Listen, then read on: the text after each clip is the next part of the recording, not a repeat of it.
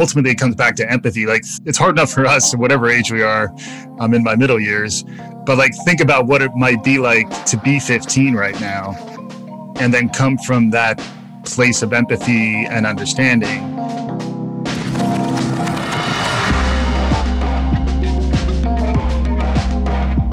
Welcome to the Center for Congregations podcast. This is a conversation for anyone invested in sustaining and strengthening their faith communities.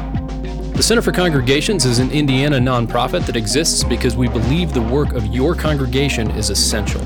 Our mission is to strengthen your congregation, helping you find the right information or expertise for your congregation's needs.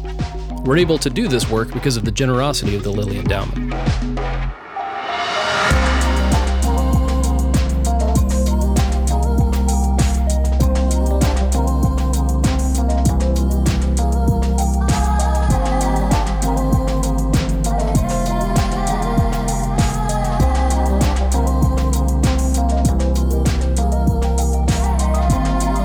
Everyone, welcome back to the Center for Congregations podcast. I'm Matt Burke, the Education Director and the Northeast Director, and with me, as always, is Ben Tapper. Hey Ben.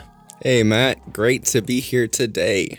And Ben is the Associate for Resource Consulting from the Indianapolis office. So, the interview you're going to hear in just a bit is with an expert in education and specifically digital education, someone I used to work with back in the day. But before we get there, we're going to talk a little bit about education and how we're encountering education in the congregational space in Indiana. So, Ben, what are your thoughts on that? This idea, this topic of Christian education is one that, as we were talking about a couple moments ago, seems very specific at first glance. And then when you look at it closer upon further inspection, you recognize that literally almost anything can fall under the umbrella of Christian education. And then when you break down the different denominational differences, cultural differences, generational differences that can be at play, there's just a lot to unpack. And so every now and then I'll have a case with a congregation where they're wanting to do a Sunday school curriculum, you know, for a specific age group. But that's usually the extent that the education and resourcing that I get to do in my role goes. But there's so many more conversations that are being had. I will say, like we've mentioned in other podcasts, there have been congregations that, as part of their grant initiatives, whether it's engaging young adults or formative or a regular resource grant, that have tried to figure out and identify resources for continued learning around issues like racial justice or white supremacy. And so I would even put that under Christian education, even if it's not like a formalized, regular part of the education in a congregation, we've seen an uptick in those requests taking place. But, you know, in terms of my general thoughts, I'm just amazed at just how vast the idea of education is. And then adding on the digital aspect and the online component to it and the way that's exploded the last year, there's just so much to cover. Yeah, there really is. And I confess to coming to the conversation with Mike, and I was thinking in the old narrow view that I used to have, where you're thinking about maybe faith formation or maybe even just information about theology or your sacred texts or things like that. But, you know, so much of that depends on your definition of what it means to educate. Yeah. And usually, I think we have in the past, as a culture, defaulted to the idea of information transfer. But there's a real changing landscape out there that education is really more about personal formation or forming the character of people. And I think we hit a little bit uh, on that in the interview. But where I've been seeing it, where I've been really impressed with congregations in Indiana, is there are some that continue to come back time and time again looking for conferences, looking for books, looking for curriculum, and they take very seriously the fact that they are a learning organization and that they're learning together. Yeah. And this is not just uh, staff or leadership, this is the whole congregation where they'll set up conferences for men, conferences for women, conferences for young parents, things for young adults, you know, all across the spectrum. And I wonder about in the absence of Sunday school and the absence of specific curriculum outside of maybe K through 12, if you even still have that as a part of your congregation, if congregations can rediscover what it means to be a learning organization that teaches in order to shape the personhood of the people under their care. Mm. And so it is the sacred texts, it is maybe theology and doctrine, but also how those play out and interact in all of the other spheres related to life. Because I think we've narrowed the congregational experience, or at least so many congregations that I've encountered have narrowed the congregational experience to Sunday morning worship where you get a little bit of education because of the sermon, but that's really about it. And then people go on about their weeks. And make no mistake, we're learning every day, all day. It's just a matter of what are our sources of learning? Where are we getting that? And how do we draw that learning back into the congregation? I'm making for great radio here because I'm using these really big, expansive mm. gestures. They're great gestures, though. If, if y'all could see them, you would appreciate them the way I'm appreciating them now. But just, so just know, they're great gestures. But, but how do we bring that back into the congregational space where the congregational community takes some ownership over some aspect of lifelong learning for the people in their care? And I think it even goes beyond transforming an individual. I think as you do that, you're actually committing to being transformed as an organization. And that can feel hopeful, but that can also feel maybe challenging and threatening. And so there's got to be a level of intentionality and care that comes along with the work of intentionally and proactively educating because if the people in the organization change, guess what? The organization is going to change. And actually, I would argue that people are always changing. It's just a matter of how they're changing. And when you're intentional about your education, you have the chance to maybe drive the change in a way that aligns with values that you hold as an organization or values that the individuals that are being transformed hold. So, just a matter of, of how active you are in the change process or if you're just kind of watching it happen yeah, keeping that intentionality and top of mind, I think, is really important. And also thinking about the destination. Where are you trying to get to? Yeah, North Carolina. That's that's the ultimate goal for me. Charlotte, maybe. Raleigh. that was that was a hard left and a non sequitur, but okay. You asked where you're trying to get to, so that's what I'm trying to get to. Very good. Well, Ben's trying to get to North Carolina, but uh, you may want to think about where your congregation is trying to get, and maybe North Carolina. Maybe you want to just pick up the whole thing and change places. So you never know. It's definitely an option. But anyway, but yeah, just the idea that education is such a broad topic. Our conversation was pretty wide ranging, but I'd ask you that if it starts off with something that you're not super interested in, hang in there because there really are some good nuggets throughout, and we do cover a lot of different bases as we go. So we really hope you enjoy our conversation with Mike Palmer.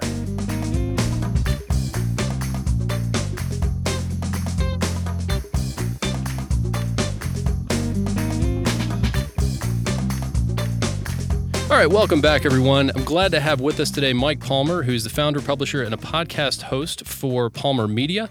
Also has a podcast called Trending in Education. That's a really good podcast on all the different things happening in the world of education. And for full transparency, Mike and I used to work together back in the day in online education. So, Mike, we're so glad you're here today. Welcome. Yeah, thanks. I'm really happy to join y'all. Mike, we're hoping to talk to you about education simply because that's your background. You've been in the world of digital ed for what, 20 years now? Mm, yeah, I started when I was four. Yeah, exactly. yeah. No, I'm maybe a little older than that. But yes, it's been uh, 20 plus years. Yeah, yeah. Yeah, he's kidding. He started when he was eight. but we're really glad to have you here simply because I think Christian education or religious spiritual education is a tricky thing because each congregation has people who have higher or lower degrees of interest in those things. And it's also a lot harder sometimes to get folks to show up for specifically for educational kinds of things. But with the pandemic, if it's shown us anything, we can do all kinds of distance learning, mm-hmm. right? And I think that one of the biggest analogs to congregational learning is corporate learning because you have to educate a very large workforce but they're doing other things. They're very busy with all kinds of other things. So it's not like it's a degree program, right? Right. And so I think there's some crossover between what happens in the corporate space and what happens in the the religious space. So talk a little bit about some of the things that you see in the corporate world where companies have been able to make education more accessible and more effective, especially using digital tools. Yeah, sure. I mean, we're in Zoom right now, and the extent to which people no longer are tethered to a physical office for their corporate experience, for their organizational experience, is really a transformation we've seen in the last year. And it's been interesting to see how different organizations have been able to adapt to uh, working from home and the level of trust that's necessary with your workforce to believe that they'll still be productive if you don't have them within your line of sight.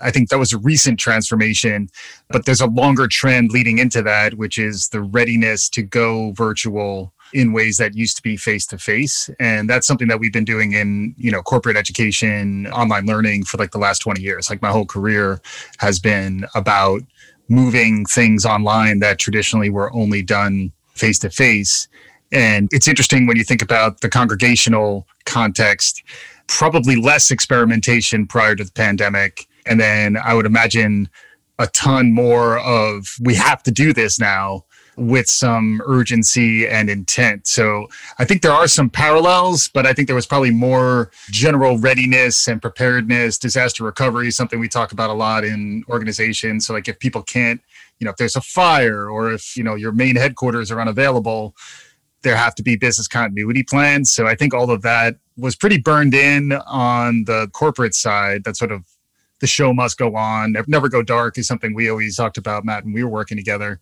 So I think there is a level of like resilience and intent to the way organizations go about designing a digital program that is probably a little more mature than congregations were prior to the pandemic. But then I think you probably have a really mixed bag, which is why I do find this space fascinating, honestly. I, like where I imagine you have some early adopters who could thrive through the transition smaller percentage you know 10 15% i don't know how much. And then the majority of folks are really kind of shook and looking forward to getting out of digital. But then if you do look at the corporate setting as a parallel i don't think we ever go back to go into the office in the way that we did prior to the pandemic because there are plenty of ways in which you can have a more flexible portable engagement with your work when you can do it from your home and you're untethered from the traditional 9 to 5 and the FaceTime I think it's different in that the congregation is more of the experience of being present with others is so foundational to like a spiritual experience that there's probably a lot more reluctance and skepticism that it could translate as readily into digital format. Yeah, one of the things, Mike, and maybe this will be helpful for you as we think about these trends. Uh, you know, when I was growing up, we were at church Sunday morning, Sunday night, and Wednesday night. And So Sunday morning was your typical worship. Sunday night, you would generally have a sermon and maybe some singing. And then Wednesday night was kind of reserved for more of instruction or education. And then you also had Sunday school on Sunday morning. In the last 20 years, that has really dropped substantially to where most congregations, well, I don't want to say, I don't know if most is true, but a lot of congregations have moved to pretty much just the Sunday morning worship model. And I've even seen articles and people talking about the death of Sunday school, which was primary religious education mode. Mm-hmm. And that's not really there anymore. And so, really, there's been a huge absence of religious education. And I think that you're right about the adopters, that of course there were people who were already online, already doing it well, and they had to figure and tweak a few things.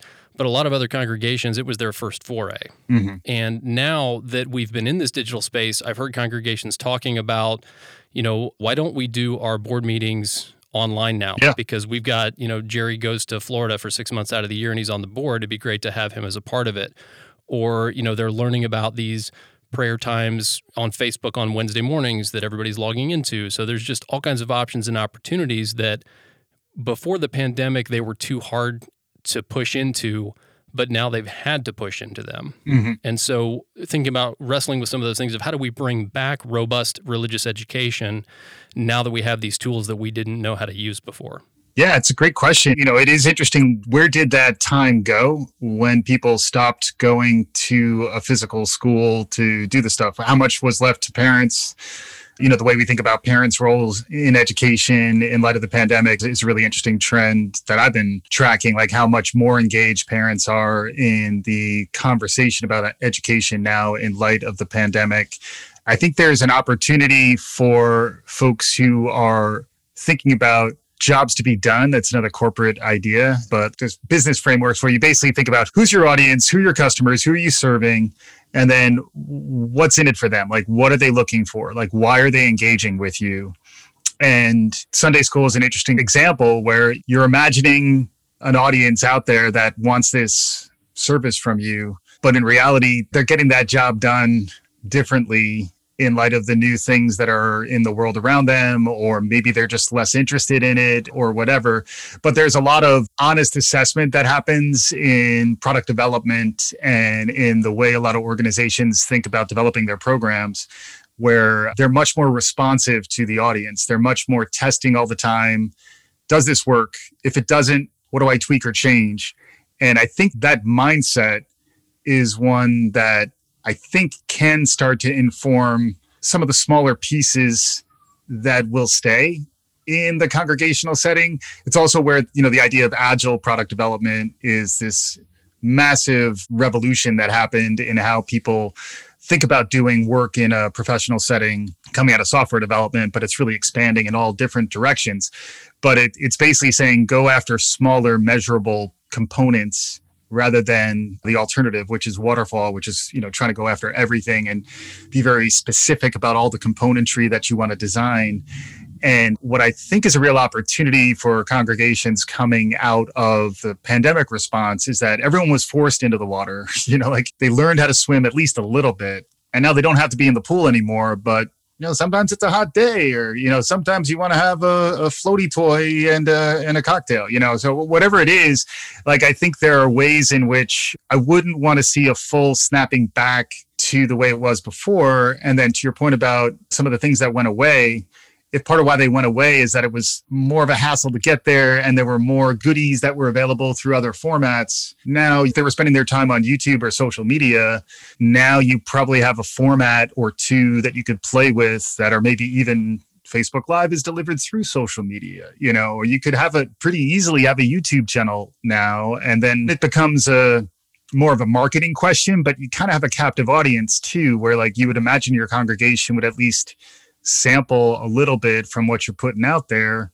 So I think there's a real opportunity. Hopefully, we're talking not just about the top tier, I think maybe the the second chunk, maybe like 50th percentile up, you know, like I think there's a real opportunity to feel more empowered by the change and ready to kind of lean in on the other side.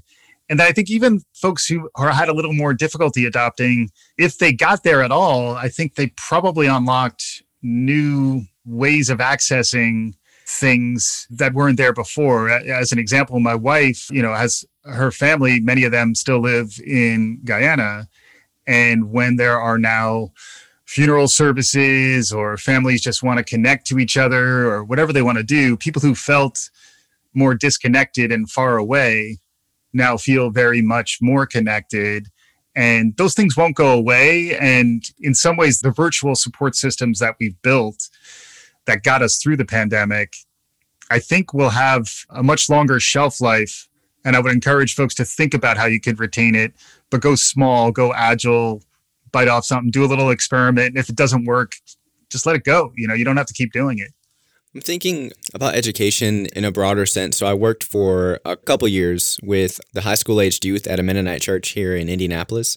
And one of the consistent struggles that I noticed, and I, I, imagine other youth ministers notice this, is this tension between holding the values of the congregation and then meeting the teenagers where they're actually at and dealing with their values, right? And so a question I always held is how do I help provide a certain level of education, mentoring, etc., that generally holds the values the congregation holds, but also is actually practically useful for these teenagers. Yeah. And so, you know, I'm wondering if you have any insights from what you've gleaned in other industries about how a congregation can hold its values in tension with and in conjunction with its end goal of offering something useful for whatever demographic it's trying to educate. Yeah. It's a great question. To me, I immediately gravitate to the idea of psychological safety, which is a big thing in a lot of organizational psychology where you're trying to build a culture that can retain and develop talent and ultimately help them mature to the point where they can even challenge the status quo is the level of psychological safety that healthy cultures are seeking out. And a lot of what that's built on is a foundation of rewarding vulnerability. And I think, in particular, if the vulnerability is coming from the traditional seat of power. So, like, if you're exposing as a leader or as someone who's trying to hold this thing together, an authority figure, that you have questioned some of these things, that you've gone through some of these struggles yourself, that you were 15 once and, you know, share a story about your own challenges and you don't have to be heroic winner there. You maybe you strayed in the wrong direction, you know, but you've at least established that you're willing to put yourself out there hmm. and you're saying that that's okay and then you have to reinforce that when other people volunteer that same level of themselves that you're very supportive of that even if maybe it is challenging some values you know because honestly one of my jobs prior to getting into education was child and adolescent psychology and i would run group all the time. And you'd always want to get at values. Like if you could have a conversation about values, particularly with teenagers, the fact that you can have a mature conversation with them, you can model what a mature conversation about values is with them. And generally that means there's no easy answers. Hmm. I think that can do a world of good in terms of their perception. And then I think if they understand that that is that level of trust and unconditional love for whatever they're putting out there, I think ultimately that's how you keep them connected in some way over a longer haul. Mm. Just thinking that that idea of reconnecting to values and establishing that relatability and that relationship first, I agree. I feel that is so important. And it feels like it might run counter to some of the traditions that we're developing Christian education from, especially as it relates to adolescents and teenagers, you know. And so I imagine that may be new or difficult, you know, for some folks to hear if they come from certain traditions. Yeah. I also imagine we go through generational waves too, you know, like what was Christian education like in the 60s or the 70s, you know, in the US, depending on what the cultural movements were happening at the same time. We are very much amidst a cultural movement that was put upon us by the pandemic and then there were other social forces that were leading to more upheaval and more uprising social movements than we've really seen, I guess, since like the 60s and the 70s. So to think about ultimately it comes back to empathy. Like it's hard enough for us, whatever age we are. I'm in my middle years, but like think about what it might be like to be 15 right now. Yeah. And then come from that place of empathy and understanding but I think that's always been out there. I think there have been people who have always had that mindset, but I definitely hear you. One thing we see also is sort of the contrast between command and control versus more emergent organizational structures, which is another trend, decentralized organizations rather than more centralized top down. Like that's been a trend that we're seeing more lately. And that's another thing that I think probably runs counter to some of the more doctrinaire aspects of religious education. You know, I was raised Catholic, so I certainly There's no structure there at all. It's not going to be that conversation, but uh, but there there was a lot that went into my education. But I also went to public school. You know, so I think it is interesting to understand where different adults got their religious education, and then how much of that they're bringing back to the table when they are designing these things. I think is a really good insight, and then I don't know what you do with that, but I think it's good to understand that when people are designing these things. Yeah, it seems to speak to me of a longer cultural arc that the congregational life is a part of of what does it mean to educate? And you know, there's the old tabula rasa, the students a blank slate, and you dump information on them, and that's what it means to educate.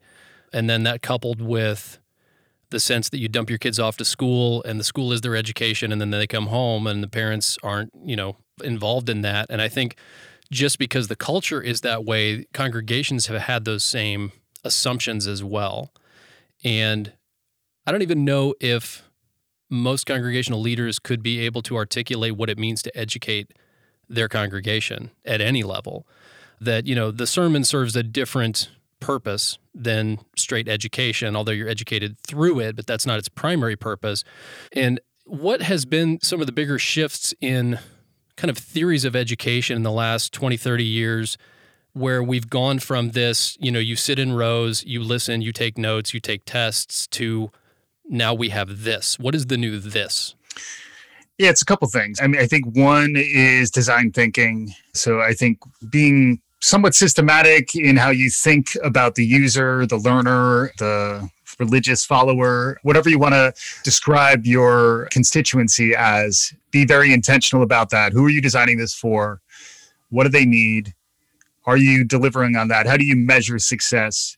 There's a lot of instrumentation that has happened perhaps too far if you think about it. Like there is a lot of like the marketing industrial complex is out there like tuning all of our experiences. There's a lot of talk about the attention economy where a lot of these platforms are being designed to kind of grab our attention. It's also sometimes called surveillance capitalism is another term of art that's out there. So i think that level of data driven instrumental orientation towards the bottom line is a problem in some ways if you think about it problem from a perspective of like what values are behind this if it's ultimately all about profit and the individuals are really part of the marketing advertising machine, you know, there's some moral questions that begins to to raise in terms of what the private sector is doing.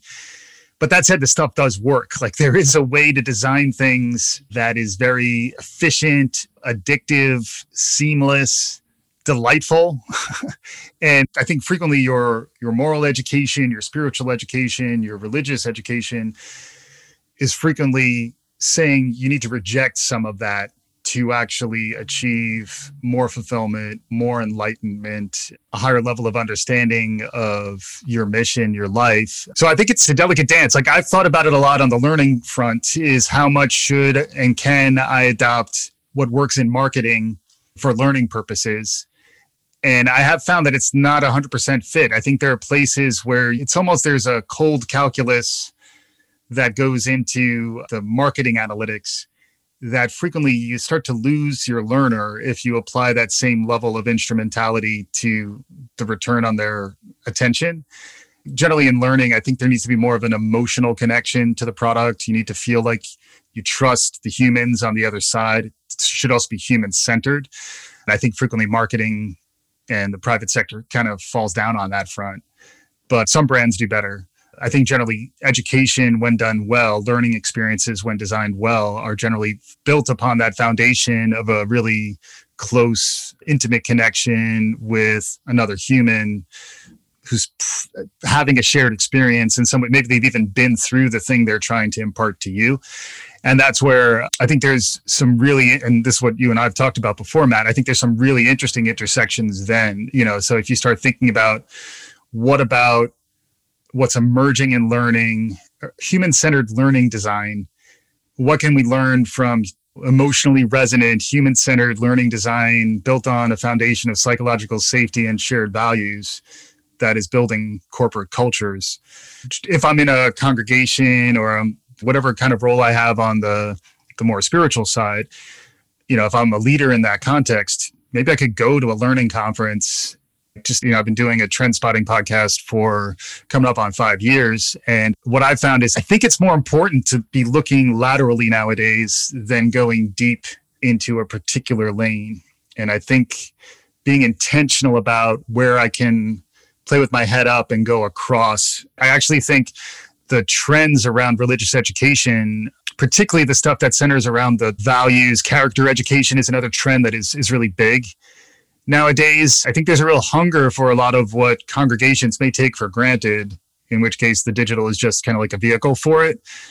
But at the same time, you probably aren't being as intentional about designing things that really make an impact to the people on the other side. And that's where I'd say, you know, some of the revolutions around product development, instructional design, learning science, there's a real body of knowledge out there that's pretty accessible it's pretty easy to master. Learning how to learn is a great course. Barbara Oakley out of San Diego State, very accessible. And, you know, in some ways, we're built to learn too. So, like, it's not that hard to pick up. And then you also know when it works. Like, you adopt some tactics, you know, even like reflecting on what you learned every day, as simple as, in addition to the time you spend praying, is there a time when you just are consolidating what you learned and reflecting back on your day? You know, they're very much two sides of the same coin, I think, in some ways. I would definitely encourage more focus and attention on the intersection between learning and spiritual life, and in particular, where the innovation may be coming from. I think we're entering a really interesting phase. Hopefully, the public health emergency starts to subside, and then then I'm really curious what we're heading into, you know, for the next next ten years. I'm wondering, uh, Michael, you know, how the education that is springing up, especially in white mainline congregations and some evangelical congregations regarding racial justice and racial equity, if there are different rules at play in designing that type of education versus other types of education. And I ask because I know how tense of a topic that can be and how much tension it can create internally. And then that can create a, a, dynamic where there's internal tension, but maybe also tension between the person doing the learning and the person offering the instruction. And so, are there different things to keep in mind when designing education around a topic like that? Yeah, it's a great question. Buzzwords that jump to my one is, you know, trauma informed is one that's big on the learning side. And it basically means there's a time and a place to talk about things that are very emotionally charged and intense. Doesn't mean you should never talk about those things. You absolutely should. And i think there's a responsibility you know it's a spiritual connection. It's something where you are trying to help people as part of your mission. I would also argue against you know head in the sand avoid this stuff because it's hard trauma informed generally to me reminds me of my professional career which is like there's a time when it's hr's problem and it's no longer yours. And i feel like there's a level to which you want to have your antenna antennae up. And again I, psychological safety is still probably the foundation. So like for me i wound up having lots of conversations about race and social justice critical race theory and you know just own your own lived experience and also don't beat yourself up too much about it too which is another thing that i think frequently can like almost undercut your ability to have the conversation uh, particularly for white people who are in many of these conversations, you know, there's almost a sense of like, I don't want to say the wrong thing. So I'm just to kind of yeah. check out and check a box. And I think that's not the way to do it ultimately. And then on the flip side, I think, you know, I've seen more stuff lately among people of color threads that I've seen where being able to tag in a white person to talk to another white person about about racial stuff too, where like that is super important. it's really important. Like it's crazy, but like so I, again, I, I do I go back to I worked at Kaplan for years, so I do think of things on a continuum lots of times. Like if you're kind of okay talking about the stuff, even if it makes you feel a little bit uncomfortable, I would say that's probably you know pain is weakness leaving the body, you know? So, like, if you're having a difficult conversation, you're probably in the right space. But I'd say, like, still remember a foundation of psychological safety and remember there are experts and people are going to come at this from all sorts of places. So, you don't want to trigger something you're not ready to manage you know so i think i may have effectively hedged and not answered that but uh but at least you get a sense of where i'm at you did. You did it very well. Um, he's a true professional. He, he is consummate professional in every way, folks. But you did bring up some really useful things, at least in my experience. And one is this idea of psychological safety, right? I'd speak to it and call it kind of like a foundation of care. As many of these discussions and trainings as I lead, I still forget to do this sometimes, but I want to prioritize entering and exiting that discussion with periods to kind of like unwind, de escalate, kind of reground not only yourself, but also the people that you're with, because these can be very traumatic, activating conversations for folks. And so if you can frame any discussion with that foundation of care and safety, that is really helpful. And then as a person of color, you're absolutely right. Being able to tag in a white person to talk to other white people sometimes, it's like, please take over now. I got to go rest. like, so it's nice to just to have a network of support. I mean, you both know this. When you're doing education, different people have different roles, you know, at different moments. And so to have a team with you that's crafting whatever education or leading whatever session you're doing is super important. And so I think, yeah, just the importance of not always trying to have to go it alone or do it alone, but to rely on your team when you need to and to recognize when it's time to tag them in and when it's time for you to take a step back and vice versa is, is helpful. Yeah, 100%. And I would also say, the, you know, if your team isn't diverse, like check that, you know, like yeah. we're at a point where I mean, obviously, if your congregation is not diverse, if it's only people of a particular type, that is from me sitting on the outside, I would probably want to understand more about that. And is that something you're why is that? You should at least have an understanding of that. That's true in black churches as, well. You know, like there are elements where a congregation may be defined to some extent on a racial profile, but I'd say like there is a also a revolution around difference seeking and understanding that ultimately there's almost an instrumental argument for diversity and inclusion. I've actually seen, I saw an article recently about this, which was in higher ed, where white people respond better to an instrumental argument for diversity and inclusion programs in higher ed, saying that ultimately it's better for your student body if there's more diversity there. That's the type of program that frequently a white audience might get more behind whereas a black audience or a minority audience may resonate more with a values based argument for this like for restorative justice is the right thing to do and that's why you should do it for me i see it as a both and i genuinely believe that it will make you better if you're seeking out difference and you understand more and particularly if you can be inclusive of that difference it does ultimately make the collective stronger. So at least having some opportunities to tap into perspectives outside of your own. I think that is another byproduct of this the shift to online, where a, uh, a, lot of the separation that we saw was tied to physical separation, and now that we're in virtual spaces, it's a lot easier to get different admixtures of constituencies together. And I imagine that's an interesting thing too, like particularly for for the two of you working in this space where you're dealing with many different types of congregations. I imagine you start to see trends and connections across them that may be harder for them to see themselves. Uh, are you starting to interview us now, Mike? Is that? I figured I had to try it at least once. I had to, like, we were getting to that point in the conversation. I didn't want to be too obvious about it. And then the turn. right. Yeah. Well, no, you're right. I think we do see trends. And as someone who has been involved in congregations my whole life and even involved in leadership in some degree, this job has given me an opportunity to see things from a different perspective and see the commonalities among congregations as organizations. And I was actually reflecting on that while you were talking about someone might be sitting down listening to this podcast who's a teacher for middle schoolers, right? And let's say it's Helen. And Helen decides to listen to this podcast on education because she wants to do a little bit better.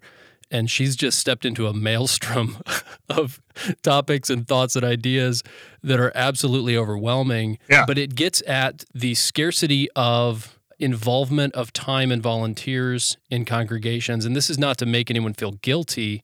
By no means. We all have busy lives. But it's really difficult to find someone to step into a role where they're educating in a congregation who has a background in education you know, it might just be they really like working with kids. And so, you know, you hook them up with a curriculum and they do their best, and that's great. But the support needed is really important. And there are so many topics in congregations where everyone involved is an amateur. And I don't mean that in a bad way. Amateur means you do it for the love of the thing, which is actually quite beautiful but finding the support systems in place on so many things. And I think because we're talking about education here, Mike, I'd be interested in what are some of the low hanging support systems that a congregational leader could access to provide to their people who are educating and just say, hey, just do this one thing that'll take you, you know, an hour a week for a few weeks. And I really think this will help. Is there anything out there like that? I was just talking to a, an educator. His name is Jim Lang. He wrote a book called Small Teaching, and then there's another version of it which is Small Teaching Online, and it, it's basically taking bite-sized, actionable, iterative steps to get better at teaching as a practice. Small Teaching was the first book, which was about just broader practices, probably skewing more towards face to face and then the small teaching online was an extension of that into online. So I'd say that's one area. I'd say another area is depending on the software that you're looking at to use, there's likely a user community of interest around it. So they're probably offering workshops and conferences. You know, Zoom does it, Slack does it, you know, all the different platforms that might be out there, particularly if you're excited by the use of that software. And then similarly, if you're an educator or if you're working in a professional context and there's software that you're using in a work context that you think could extend into supporting your congregation, I would say play with your head up in that respect. And then frequently that can start to move you even on a professional track if you are someone who finds this stuff interesting, because that's frequently what the software company is going to want people with the depth of knowledge in your particular domain as evangelists and advocates. So, you know, if you did want to develop some expertise, help your congregation, and then also help yourself, you'll be more employable and you might have different job options if you really are excited by some of the software. Of course, Helen may not be excited by the software, but I just, in case she is, like I do find that frequently you need somebody who's willing to run the digital program to volunteer that.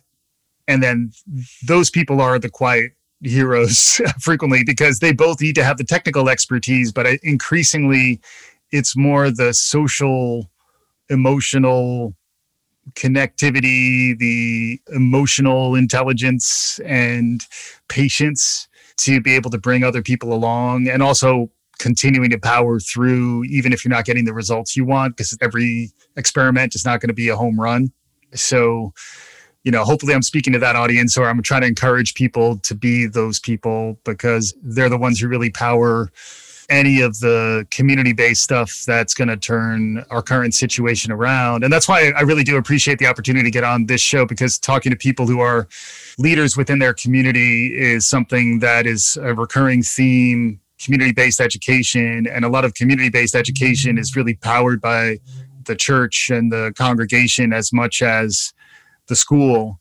So, yeah, so I hope we didn't scare Helen away. I think there's hope. And I do think there's really heroic work to be done to stick with some of the great stuff that can come out of the pandemic, even though a lot of it people probably are tired of and just want to move past. Hang in there, Helen. Hang in there. Well, but you raise a great point, Mike, that the pandemic has affected pretty much all sectors of society. And chances are, if you're a congregational leader, there are people sitting in your congregation that have learned tons over the last year. And sitting down with some folks who you know have some expertise in, even if it's just like your young adults in social media, and just talking with them and saying, hey, you know, hey, folks, these are the challenges that the congregation's having. What do you know that could help? Or somebody who is an educator, maybe they're in a K 12 system, they've learned so much about online ed. Our school system did not have online ed at all. They were working towards it for, you know, snow days and things like that. But man, talk about crash course. And they had to get the parents involved, and they did that relatively well. And now it's a pretty smooth system. And so society in general is much more prepared for this kind of thing and therefore your congregation is much more prepared for this kind of thing because those people their training and their expertise are sitting right there in front of you and i think we often forget i know this has been true for me that i'll start on a learning journey and 12 months later something that i take for granted is an absolute mind blowing piece of information or a step that someone has never thought about. And so, for anyone listening who's not in leadership in your congregation, you may know things that you take for granted now that you did not know 12 months ago, and you can use that to serve your local congregation in some way, shape, or form. Yeah. And just to jump on that too, I haven't quoted Marshall McLuhan yet, so I'm going to do that. So the medium is the message as well. So I'd say if you can experiment in media formats that are more where people are and you're sort of flipping the dynamic there and you're trying to be experimental in ways that will you know uh, ben brought up you know youth outreach or teens like where would they go? Even just have a focus the equivalent of what we call a focus group you know have a conversation with folks to try to understand where would you go and then show them that you're willing to at least try it. And then when you try it if it doesn't work you could always stop. But it does signal that you're listening and it's not like the hashtag olds are telling the youth what to do. So I just think there's a huge disconnect there and it's a real opportunity because I do think in particular, I guess they call it Generation Z, they're in a tough spot, you know, like, and I've read that we're the most, at least prior to the pandemic, that we were the most segregated by generation in our history, where people tended to only really interact with people primarily of their age group. I imagine that may have changed through the pandemic, I hope, but I would say seeking out some of that and then realizing, you know, we all have value to impart to others and uh, particularly within a congregation. Like if the generations can connect with each other and understand the value of each other, to me, that is a place where I'm hoping the pandemic ultimately leads us in a better direction, at, at least in terms of caring for our older generations and understanding the value of connecting as a family across generations. And I think the next extension of that would be as a congregation. So I, I think there are some places where we've all had more of a, a moral, spiritual education together in the last year and change than we ever have, at least in my lifetime so that's something that I would say there's a real opportunity to build on that. And I think the ways in which it really starts to change the game are the ones that are also digitally connected in some way. I just think there's some real opportunities there. I think you need to be honest about where you are and how much you're ready to swing for the fences. And then I still think coming back to just coming at it in an authentic way. Because at the end of the day, you are trying to help people if you are in that leadership position and you're running this thing. And then if nobody shows up or it's awkward, you're still doing the right thing. Mm-hmm. Yeah, that's good. Well, hey, Mike, we really appreciate you being a guest on the podcast. Let folks know where they can follow you and follow your work. Sure. Yeah. Trendingineducation.com, also trendingined.com is my flagship podcast. You can also find me if you are on LinkedIn, uh, you know, Mike Palmer. Also, Mike at Palmer Media is my email address if you did want to reach out to me directly. And it's also palmer.media is my professional website. Cool. Well, hey, Mike, we really appreciate you being here. We appreciate your time, and we look forward to talking to you again in the future. Awesome.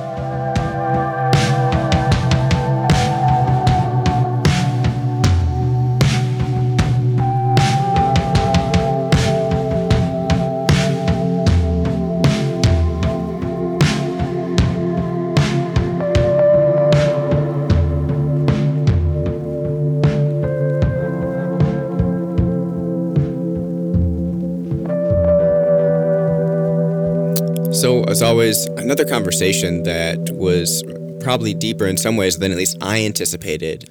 I'm wondering, you know, what your thoughts are after having that dialogue with Michael are. Yeah, well, uh, you know, in all honesty, I was trained under Mike. I mean, he was part of an organization that moved into the online space in 2008. I was hired into that division in 2009.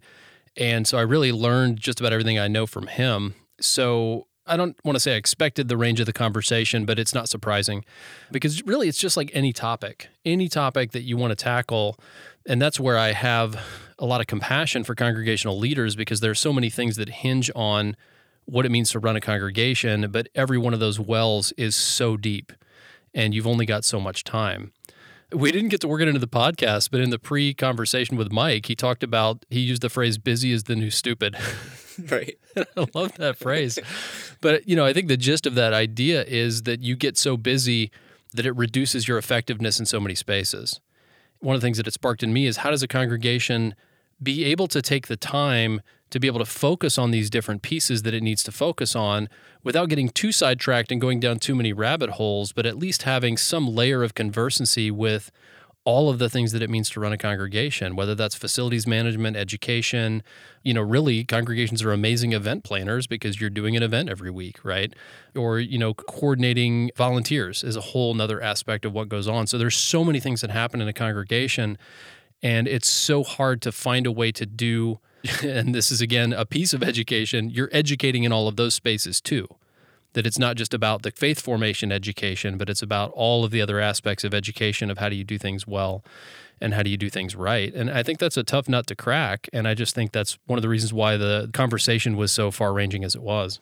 One thing that I think I have been reflecting on that Michael said is when he was talking about what it means to be vulnerable as a leader and to to meet people where they're at when you're trying to educate around a topic that might be more tense that might challenge values I hadn't considered the impact and the importance of that authenticity and that vulnerability in leadership. And thus, I mean, it goes back to something that I think we talked about in another interview. I don't know if it'll be before or after this one, but we talked about it when we interviewed Prop the importance of storytelling, right? What Mike talked about was just being able to share a story from your experience that relates to the topic at hand and you offering that up yourself. It acts as an invitation for the people that you're working with, that you're helping to educate, to do the same and might serve as a bridge. And I don't think I thought about it in those direct terms within the context of congregational or Christian education. And I really appreciated that he was able to name that and tie in that vulnerable storytelling as a key component. Because when we ended this conversation, I was thinking very technical. I was thinking about, okay, you know, what are the do's and don'ts of Christian education? What's the bulleted list? But it's nothing, I guess, in life is that clean everything's a little more fluid, a little messier. And this conversation showed that. And so when you can really bring yourself as you are, at least a piece of yourself through story into that experience, uh, I think it's got to be helpful. Yeah, I agree. And I think it has to do with the old way of viewing education and teachers is that they're the ones who have all the answers and therefore you shouldn't be able to stump them. And I think teachers maybe lived into that a little bit too much in thinking that, well, if they think I don't know the answer, then they're not going to trust me as a teacher or as an educator. But anyone who's gone through any kind of formal training or education will tell you the deeper you get into a subject, the more you realize you don't know. Talk to anybody with a PhD, talk to anybody with a master's, talk to anybody who's gone to a Bible college, you name it. If they've gone down that road, there is not one set of answers. Yeah. And it's that vulnerability of being able to say, I don't know. But that also then creates a safe space for the learners to say, I don't know or I don't understand this. Mm-hmm. You know, even at the age that I'm at, the learning journey for me is a continual reminder that the world is vast and huge, and I don't understand or will never know all the things in it. And it's been a matter of letting go of that anxiety that I need to know everything and it releases the pressure to allow other people to be on their own learning journeys and just to be a support system beside them as they're learning. And I wish that we could somehow distill that idea for people in congregations because a lot of times you'll have volunteers who are teaching and they've got a curriculum, but teaching them to be okay with questions that they don't know the answer to, questions that the curriculum doesn't cover, and you know either say i don't know let's explore that together or let me get back to you on that. But the vulnerability it goes to something i've said before on this podcast is just vulnerability in general. That we don't want leaders to be bulletproof anymore. We want them to be real human beings. And part of being a real human being is at times saying i just i don't know the answer to that and being able to help someone with the journey to finding a response. So hopefully in hearing that as a leader uh, or an educator you feel the burden lighten a little bit you know that you don't have to have all the answers you don't have to be bulletproof but hopefully it just it relieves some of that burden so that you don't have to shoulder the weight of having to know it all or having to feel invincible in your knowledge because that's, that's actually not what people want. And to your point matt it's more about that relationship and developing that trust. And for me I respect people so much when they can just admit that they don't know that just means a lot because you're being authentic, you're being vulnerable. So then when you share something else with me, it tells me that you've probably brought that same authenticity and vulnerability and intention into that knowledge as well. And so then it makes me want to receive that a little bit better than I would if you were never able to admit when you're not quite sure of something. And so hopefully hearing that kind of lightens the burden for those that are listening. Yeah, I want to highlight, Ben, what you just said, and Mike talked about it in the episode too about the idea of relationship that at the end of the day, the relationship is more important than the content and it's more important than the knowledge. And so if you are youth pastor or a middle school educator or an adult educator in a congregational space, just taking the pressure off of yourself to be perfect about the content and just be building relationships with the people under your care, that's arguably more important than what you're teaching. Actually, I'll, I'll share an example of that. But when we ran our young adult group, my wife and I at our congregation, I started hosting movie appreciation nights. So one of the things we did, we had a structured every Sunday night. We would meet and break into small groups, talk about what was going on in our weeks, and then I would teach. And then we would just get together outside of that as well. And I started doing movie appreciation, talking about storytelling, helping them understand that every story is teaching, that, you know, it's teaching you something about the world, about the way the world ought to be or the way that it is, but, you know, shouldn't be. And honestly, as we got towards the end of our time with that small group, I heard more reflected back to me from the movie appreciation nights than I did from the actual religious teaching that I was doing in the other parts. And I realized that that was sticking more not because I wasn't passionate about the other things that I was teaching, but arguably I was maybe more passionate about how storytelling impacts our lives. And it was the relationship and the passion that they appreciated and absorbed more than the other pieces of education that I offered. You know, that's such a great point, Matt. And it just illustrates the power of passion, of storytelling, and of paying attention to what connects and what lands, right? And flowing with that and following that. We don't have to force things that aren't landing and aren't sticking.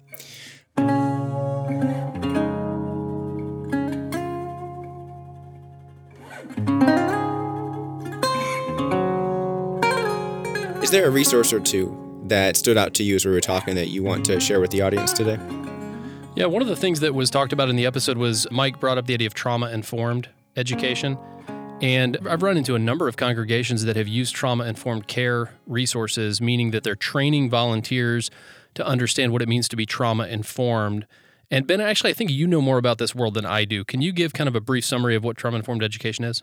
Yeah, so the way that I understand the phrase of being trauma informed, it means to carry an intentionality with you into the work that you do, into the way that you hold space for a group. So it's recognizing that not everyone in the group is going to have the same homogenous life experience, that the topics you bring up may or may not activate people in different ways. They may bring up traumatic memories, it may cause them to be activated or triggered a certain way in their bodies, or it may just be a really difficult topic for them to hold because of their past experience. And so, bringing a trauma informed lens means that you have that awareness going in. You use that awareness to shape not only the topics that you cover, but really it's about the way you move into and out of topics, and the way that you move into and out of space, the way that you hold space for a group in an educational setting. So, it's bringing that awareness and bringing the intention, not necessarily to avoid the hard things and the things that may be triggering, but to be aware that they may come up and then to find ways through breathing exercises, through grounding practices, even through just naming and dialogue to find ways to help de escalate and diffuse the activation or the trigger when it comes up in individuals. Yeah, and that's something that could appear in very unexpected places. So there's an article says, "What does it mean for a ministry to be trauma informed?" It's a really brief article. It's only two pages long. So if you're interested in that idea, which I think it's a really important idea, as I understand more about the world of mental health and the more of racial justice, it's just something that really needs to be top of mind for a lot of people. You can check out that article. It'll be in our show notes, and I think it's a really good article that provides six key principles and just some basic information if you're interested in moving more along that journey. Yeah, and I would also encourage folks, you know, thinking about a previous podcast episode that we launched in season two to return to Prickly Pear Collective. This is another organization that puts out resources that are trauma informed, but is also predicated around having a trauma informed community. And so, while not directly tied to education, it might just be a good organization to touch base with and to connect with if you yourself are seeking to learn more about being trauma informed or if you're just seeking to participate in a community that holds that as a value and then to use what you glean there to inform the way that you educate or lead, I think Prickly Pear Collective could be a good resource for you. We have a lot of resources on our CRG around education. And so, uh, just generally, I'd encourage you to check out the Congregational Resource Guide. It's thecrg.org. You can search education. So I'm going to pull out the Sioux Falls Seminary. This is an organization that is dedicated to providing theological education and integrative counseling that's affordable, accessible, relevant, and faithful.